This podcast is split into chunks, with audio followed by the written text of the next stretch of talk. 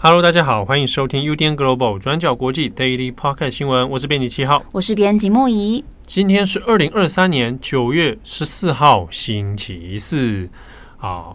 这个星期四，你知道意味着什么吗？什么什么？今天是农历七月三十号，对，也就是农历七月的最后一天。哎，对，一般来说就要 close the door。怎么 close？啊，鬼门关啊？是吗？哎，对啊。哦，是今天哦。呀呀呀呀！因为农历七月最后一天嘛，鬼门开就是第一天。对。哎啊，最后一天就鬼门关哦。哎，我们要做什么特别事情吗？看你喽，我不知道你你的空中鬼故事分享完了吗？哦，如果大家想要听更多的话，我可以适时的来分享啊，没问题。是还有很多是吧？还有很多啊，但我每次跟你讲，你都觉得还好。但是听众吓了半死哦，是这样子吗？他们很好奇啦哦，因为空中这个场域，嗯，除非你要去从事相关行业，对，哎，不然一般好像那个不是一个日常。时常去发生的地方嘛？哦，对，对，你在路上搭这个地铁、搭捷运就蛮常见，对，搭火车，但飞机你不是天天都在搭嘛？对对对，所以是显示一个好像感觉是一个非日常的空间，对，所以更加引人好奇。而且上飞机也通常不会真的整个飞机走透透，啊，对啊，对啊，一些神秘的空间，神秘的空间。啊，哎，这有机会再来跟大家连载好了，好啊，好啊，嗯，好。那今天的 Daily Podcast 新闻，我们先来讲一下关于北韩金正恩跟普丁见到面之后发生了什么事情。好，在九月十三号，金正恩跟俄罗斯总统普丁他们正式的会面了，地点是在东方太空发射场。那我们今天要来整理双方会谈的内容，以及各界都是怎么来解读他们的会面。好，首先，普丁跟金正恩他们先跟彼此的代表团来做会谈。那在跟代表团会面之后，接着才是普丁还有金正恩他们单独的会谈。单独会谈的时间大概是两个多小时。好，那我先前有提到，金正恩的代表团当中有浓厚的军事色彩，包含海军司令、空军司令、党中央军需工业部部长等等。所以很明显的，这次的会谈会聚焦在军事的讨论。那在俄罗斯方面，国防部长绍伊古还有外交部长拉夫罗夫，他们也都有出席这场会谈。那这次是普丁跟金正恩双方时隔将近四年半之后再次的会面。那双方在彼此单独的会谈上面，也有进一步讨论要加深战略战术的合作，以及相互要来提供支援，还有维护国家主权以及发展利益等等。那虽然在会谈之后，双方并没有发表任何的共同声明，不过根据两个人公开致辞的内容，大概可以知道，双方很有可能在军事技术还有经济支援方面有达成共识。首先，普丁致辞的内容有提到，俄罗斯北韩的关系一如既往的往友好的方向在发展。那当他被问到这次的会谈当中是不是有包含军事科技合作的问题，他则是回答说：“我们将会慢慢讨论这些所有的议题，我们还有时间。”那接着，普丁被问到莫斯科是不是会协助北韩来打造卫星，普丁则是回答说。这就是为什么我们来到东方太空发射场，因为金正恩对于火箭技术展现了强烈的兴趣，而北韩现在也正在试图发展太空科技。那这个是普丁的回应。金正恩的致辞则是这样子回复的，他说：“俄罗斯已经为了保护主权以及安全，挺身投入神圣的战斗，来对抗霸权。”那也表达北韩将永远支持普丁以及俄罗斯领导层的决定，将共同来对抗帝国主义。那另外，金正恩也在这个会谈之后的晚宴当中，郑重的邀请普丁来访问北韩。那普丁他也说，他欣然接受这个邀请。不过，克里姆林宫发言人佩斯科夫在会谈之后有说，普丁现在暂时没有计划要来访问北韩。不过，俄罗斯外交部长拉夫罗夫已经同意，很快的就会跟北韩的外交部长崔善基来会面。那最快可能在下个月就会在北韩进行。好，那值得再来提到的是，根据南韩的这个韩联社的分析，双方会选择在东方太空发射场来举行会谈，其实是具有强烈的象征意义。那普丁不管是在致辞的内容，还是他之后有亲自带金正恩还有一些高层的官员来参观发射场，这些行径其实都颇为耐人寻味。我们看一同来参观发射场的人。还有金正恩的妹妹金宇正，以及很重要的中央军事委员会副委员长李秉哲啊，这个人的政治地位几乎就是仅次于金正恩，官位相当的大。那另外还有党中央军需工业部副部长金正直，这个人是北韩弹道飞弹开发项目的关键人物等等，这些重要的军方高层都有一起来参观发射场。那大家知道，以上这些官员全部都在联合国安理会制裁的名单当中。那相反的，俄罗斯对他们的态度则是积极迎接跟互动。就这件事情呢，南韩的媒体他们的解读是，开放这些遭到联合国制裁的官员们来访问，然后又在军事方面进行合作协商，所以评估俄罗斯未来很有可能会做出更多会动摇国际秩序的行动。那再来，美国国务院在星期三的时候就有寄出警告，说北韩如果给俄罗斯会用在俄乌战争的武器，那美国将会毫不犹豫地采取行动，让俄罗斯跟北韩都付出代价。那 BBC 的分析则是说，金正恩跟普丁现在想要更友好，理由是因为他们两个都拥有对方想要的东西，也就是说。北韩手上有俄罗斯在俄乌战争当中可以使用到的弹药跟武器，那另外一方面，俄罗斯他们有粮食，还有高机密的科技技术，这些对于锁国多年又被制裁的北韩来说都很重要。那有一些南韩研究北韩的专家就说，俄罗斯可能是想要北韩提供库存里面的苏联老式弹药，在俄乌战争当中来使用。而这些炮弹虽然它们老旧，而且算是很落后的武器，不过依照现在俄罗斯在前线耗损的程度，拥有这些武器其实不无小补。好，那我们最后大家最关注的就是卫星技术。根据普丁致辞当中的暗示，再加上他大动作的带金正恩跟高层的干部参观了东方太空发射场，不过。他真的会提供这方面的技术吗？而且会提供到什么程度呢？现在不少专家都分析认为说，俄罗斯如果真的分享太多这方面的技术，那最后还是有可能会危及到他们自己在东亚的战略地位跟安全。那不管是给中国或是给北韩，都会有这方面的风险。所以目前来说，其实很难断言俄罗斯真的会提供卫星技术给北韩。那预估他们在这方面应该会非常谨慎来评估。好，那以上就是有关金正恩访问普丁的重点整理。好，那下一则我们稍微来看一下日本偶像帝国杰尼斯。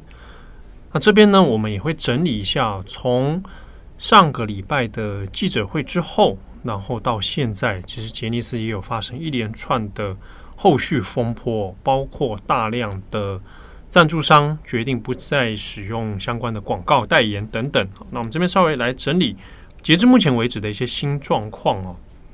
好，我们看杰尼斯事务所在十三号的时候，就是昨天哦，在官网上面呢，他就公布了一个新的后续救济补偿的办法。那官网上面是说呢，会成立一个被害者救济委员会，这个委员会。会聘请外部的专家，好，一起来设立，并且呢，针对一些过去曾经可能你是在杰尼斯事务所活动期间呢，被性骚扰或者被性侵等等这样的状况，那会提供相关的救济补偿措施哦。那针对这一系列的救济补偿呢，那主要其实也是回应外界的一些反应哦，因为外界会认为说。尽管现在社长已经换人了，换成了东山纪之，可是呢，似乎对于被害者的问题哦，好像还看不到一个很具体的呃救济补偿的措施。所以呢，后续应该还要再做更多的调查啦，好，然后赔偿啊等等哦。那另一方面，当然对于杰尼斯事务所而言，还有很多棘手的难题哦。一个就是新上任的东山纪之本人，他自己现在也有一些传闻哦。过去呢，他可能也会是这个强尼喜多川的共犯之一。那所以这种种的传闻，可是也会让外界会怀疑啊，就杰尼斯事务所到现在到底有没有可能在结构性上面能够做一些反省或者改变？先前也有提过说，现在大家在想，那是不是杰尼斯事务所名字要改？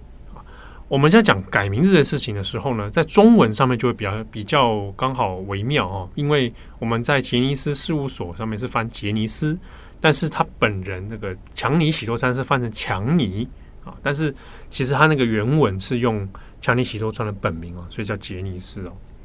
但看起来改名这个事情是没有什么这个可能的啊，所以目前是不会有改名的状况，但是呢。从近期以来，我们也有看到哦，日本有非常多大型的厂商，现在是接二连三，开始就说，我们不会再跟杰尼斯事务所有所合作，所以一些艺人的广告代言啊，或者是一些其他的这个商业合作啊，目前都会面临到中断的问题。那我们来看呢，从九月以来已经知道的哦。一直到今天呢、哦，九月十四号，已经知道有哪些大型的集团目前是不会跟杰尼斯旗下艺人有所往来合作的。哦，包括说朝日 Asahi 集团的控股公司，还有 Kirin 啊，麒麟啊，它底下就有非常多的饮料了。然后日本航空 JAL，这边要讲一下日本航空啊，日航目前是没有找杰尼斯的人物代言的。好像旗下当前是没有相关的艺人代言或者广告哦，所以很多这个经济产业圈的认为是说，日航其实是比较像立场上面的表态，就是我们不愿意跟可能涉及到儿少性虐待、性侵的这样的公司来合作，这可能会有损它的国际企业形象。那还有 Sapporo 啊，Sapporo 这个也是 Sapporo 啤酒哦。那目前也也表示说不会再有相关合作契约的更新。啊，你上这个日产汽车，不过呢，日产汽车这边有说木村拓哉代言会继续啊，但是日后跟杰尼斯的其他这种合作契约哦，目前是也不会有更新的状况。然后也是像是大型的饮料啊，桑德利啊，三得利也没有要来做更新合作了。那当然也有一些公司呢，是选择是会继续跟其某些特定的艺人有有来合作的，也是有。那还有一些是还在观望当中，比如说 PNG 啊，PNG 它的公司总部是在美国。那当中有些讨论是，如果是涉及到外资企业的话，可能会对这些事情更加的敏感跟严格哦。就像 P N G，它是有在观察，是说未来到底杰尼斯它有没有要。这个认真的反省，或者在政策上面有所改变啊，所以会再再来做评估。那麦当劳，好，麦当劳现在也停止了。那麦当劳是当前现在有代言的是木村拓哉哦。另外呢，也有一个事情是昨天才发生，是摩斯汉堡啊，日本的摩斯汉堡刚好它正在上这个中秋期间限定的广告。我们知道现在进到九月中了，日本就会开始推出各种中秋。相关的商品了，那素食业就常常看到会有那种月见啊，月见汉堡啊，就是里面会有那个蛋，然后还有那个蛋黄会流出来啊，月见汉堡啊。其实我在回来之前也去吃了一个月见汉堡啊，不是，那不是摩斯的哈，不是摩斯。那因为刚好呢，这个摩斯汉堡它推出，但有这个杰尼斯艺人代言，那也有推出海报，结果呢，就发现说有部分店家哦。我看到，我有看到那个照片啊，有一次有一个店家海报上面有两个，就杰尼斯艺人拿着那个汉堡嘛，那他们的脸被贴上那个贴纸，嗯，就把它遮，把脸遮盖起来。那贴纸上面就是写说，就是无关的啦。那个贴纸上面是写说什么？呃诶要 take out 啊，或什么那种、嗯、那种公告，但是就是拿那个贴纸去贴住他们的脸，所以你就不知道是两个人的人脸被盖住这样。嗯、这件事情当然就昨天在 Twitter 上面就很引发轩然大波哦。摩斯汉堡今天就有发声明道歉，就说啊这样的事情是诶不适当的加工这个海报啊，那对这个事感到抱歉啊。不过摩斯汉堡现在也是。对于跟杰尼斯合作，哈，现在是采取是不会再更新相关的合作契约。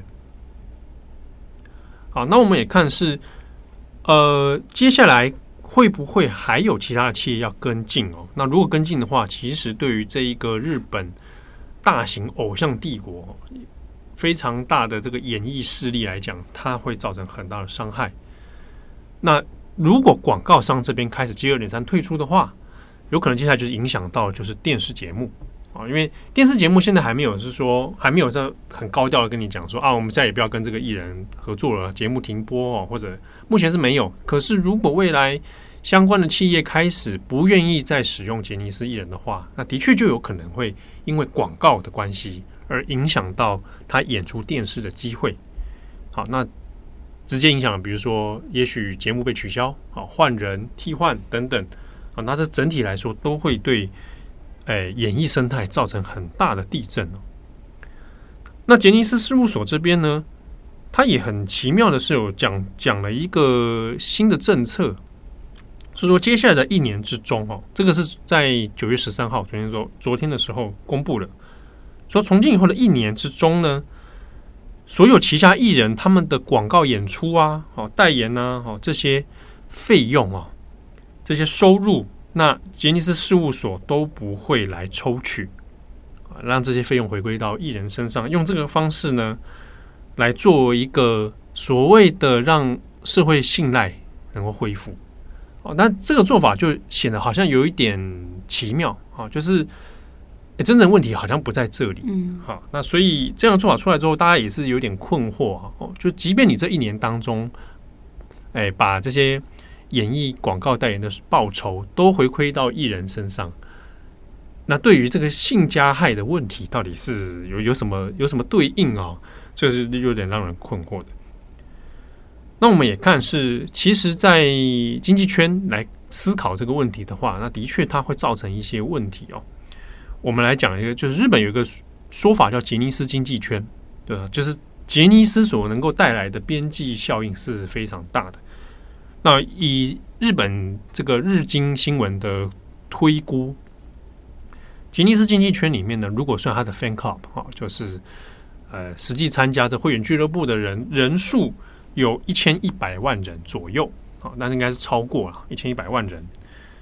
那这一千一百万人当中呢，平均的消费哦，每一个人的年消费大概出抓一下是日币五十五点六万，好，我们算五十五万好了。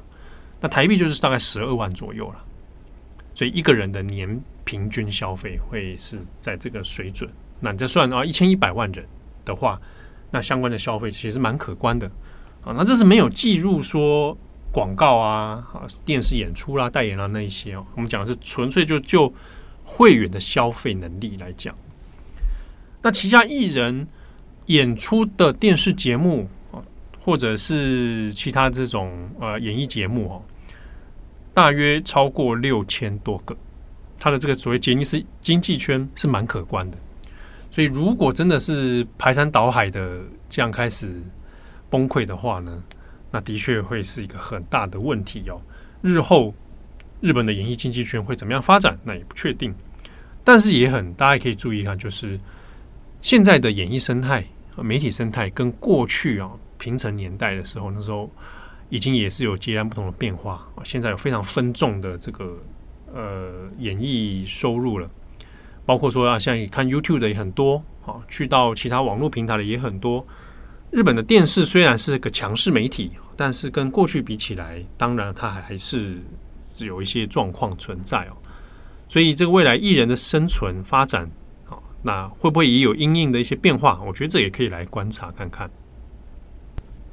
好，那以上是今天的 Daily Pocket 新闻啊。呃，节目的后面呢，我们来回应一个有听友来提问。嗯，那听友在 IG 里面问我们说，他就刚好昨天听了我们讲日本内阁嘛，那就有问题啊。我们在那边大概说明一下哦。听友问的是说呢，诶，他看日本的内阁哦，有一些这个大臣，比如说法务大臣啊、财务大臣，那这几个大臣哦，它对应的就是，比如说法务大臣对应的是法务省，那财务大臣对应的是财务省啊。这个大家好像比较比较可以理解。比如说。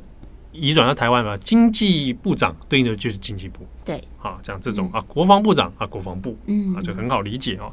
那日本这样看起来也是可以理解，诶，但是为什么看到有一些里面会冠上一个名称叫做内阁府特命担当大臣？那这个特命担当大臣，他们有没有对应的政府机构？哦，还是说他是类似台湾的这种政务委员呢？然后也有看到说，为什么有些大臣哈？比如说法务大臣，诶，为什么他还有其他的担当？什么特定担当大臣？好像有兼职的这个大臣，哦，这是怎么一回事？好，我们稍微来解释一下哦。我们就直接来解释这个内阁府特命担当大臣。的确，这个是特别设置的。呃，日本的政这个政府机构里面，当然它也会有啊。我们刚刚讲啊，这个财务省啊，啊，那或者是法务省嘛，它就有对应的这个大臣。啊，外务省啊，就是外务大臣。那有时候你在汉字里面也会讲到是外相，嗯，外务相啊，他也会这样子写啊，首相啊，外务相。好，那特命担当大臣，他的确是一个特别设置的，但是呢，他一样是属于内阁府的机制里面。那为什么要特命担当啊？特别任命的担当大臣啊，担当这就是通常就是什么什么，他会冠上个任务嘛，嗯，啊，比如说防灾担当啊，那就是担任。防灾相关的，那或者是，诶、欸，这个复兴担当啊之类的啊，颜值担当，嗯，对啊，没有，你在讲那些团体吗？艺人，好，我以为你要说我们两个啊，我们俩是转角颜值担当，没有没有，只有你，只有你，谢谢你啊，那我就是转角国际颜值担当大臣，OK，是，啊，他就要特别任命嘛，对，好，那在这之中呢，有一些。特命担当大臣，他是的确会有对应的部会。不过，我们要先讲是这个特命担当大臣为什么要任命这种大臣出来，是因为原本的行政机构里面，它可能有些任务哦无法来支应，嗯，所以我们会应应一些任务，比如说啊，可能这个特别的事情，我们要设立一个新的单位，然后要找一个人组织起来来执行，所以就会设额外设定一个特命担当大臣。好，比如说我讲讲一个好了，这个今年才成立的这个儿童家庭厅，好，它就是另外设立一个，那它就会由特命担当大臣来兼任哦，或者是大家可能有看到这个日本有所谓的地方创生哦，好，那就会有地方创生的这个特命担当大臣。嗯，那今年这一次改造内阁改造里面，就他的大臣是自见英子哦，也就是。五个女性当中，其中一位她来担任地方创生大臣。地方创生大臣，他其实是有对应的，他是有地方创生本部啊，就是另外设立一个本部，但他一样就是属于内阁府底下哦。一般来讲，它这个本部呢，部长会由首相来做这个担任，所以你去看地方创生本部，它部长会是写岸田文雄，然后副部副本部长就是自见英子。啊，那还有官方长官松野博一这样子啊，那这是地方创生本部的一个状况。那也有一些比较，刚刚讲到他，诶、欸，为什么好像看到一些呃，比如说法务大臣或外务大臣，他会兼任其他的特命担当？的确，这个是有的。比如说拉致问题对策本部，拉致就是我们讲那个绑架啊，这个以前我们在重磅广播有讲到北韩绑架日本人的这个事情嘛。那在日本里面，它是有设定设置这个本部的拉致问题对策本部啊，这是二零零六年的时候开始设置。一般来说，这个本部通常可能会是法务大臣或外务大臣来兼任这个本部的特命担当大臣。嗯，啊，就是哎，法务大臣，比如说，哎，可能这次是这个外，现在外务现在的外务相是上川洋子嘛，他就是外务大臣。嗯，那他可能你看他的 title 里面，他就会有。去兼任其他的，比如说呃拉致问题本部特命担当，啊，就是会有这样的一个状况。那之中也有像比较特别的哦，像是因应像三一一地震之后，也有设置了这个新的复兴厅。一开始呢，原本是一个防灾特命担当大臣来担任关于三一一灾后复兴。那后来才设置了复兴厅，那再由复兴的这个担当大臣那来做这个任务。我们看这样子，应该大家比较能够理解。那也有特命担当大臣呢，兼任好几个，比如说在这一次的内阁里面，还有一位女性加藤年子。那加藤年子里面，主要会写说他是儿童政策担当嘛，因为他是儿童家庭厅。可是他的这个任务里面呢，你会看到他的职位哦，包括儿童政策、少子化对策，还有男女共同参化，哦，然后女性活跃。那那这几个都是任务设定的这种特命担当大臣啊，就会合并在加藤年子的工作里面，大致上是这个样子。嗯、对，比较需要去爬梳一下它原本的逻辑啦。好，那希望这样简单解释一下，应该比较清楚，应该有有吧？应该有吧？有有很清楚。哎、嗯欸，不过也很有趣，因为大部分这些都是用汉字写的。对。好，那其中有些汉字因为保留了过去。呃，唐帝国传入到中国的一些用词啊，比如说后生，嗯，对，后生劳动省的后生，那其实是这个过去唐帝国，我我们讲中国有点怪，好像唐那个大唐帝国嘛啊，当时使用的一些官制名称转入到日本啊，所以其实有时候看到一些汉字哦，你觉得好像看不太懂，那其实也是。以前的文言文了，但又可以猜得出一点什么线索？哎，对，你可以感感觉到一个线索。对，对对对，所以某种程度上，他们保留了蛮多中华文化。对，对，好像是。好，OK，好，那感谢大家的收听哦。这个鬼门关，大家不要太紧张。Close 了，Close 了。干嘛？好吧，这个祝福各位这有形的、无形的好朋友们。啊，可能也有一些无形的好朋友在听我们的 podcast，对，都平安就好。对对对，他说听这些节目啊，也希望大家能够投身善处啦，好吧？祝福各位哈，好，我们这个功德就可以回向给所有的听友。好，转角国际祝福大家，好，我们下次见喽，拜拜，拜拜。du 转角国际广播转角过际新闻 global podcast 新闻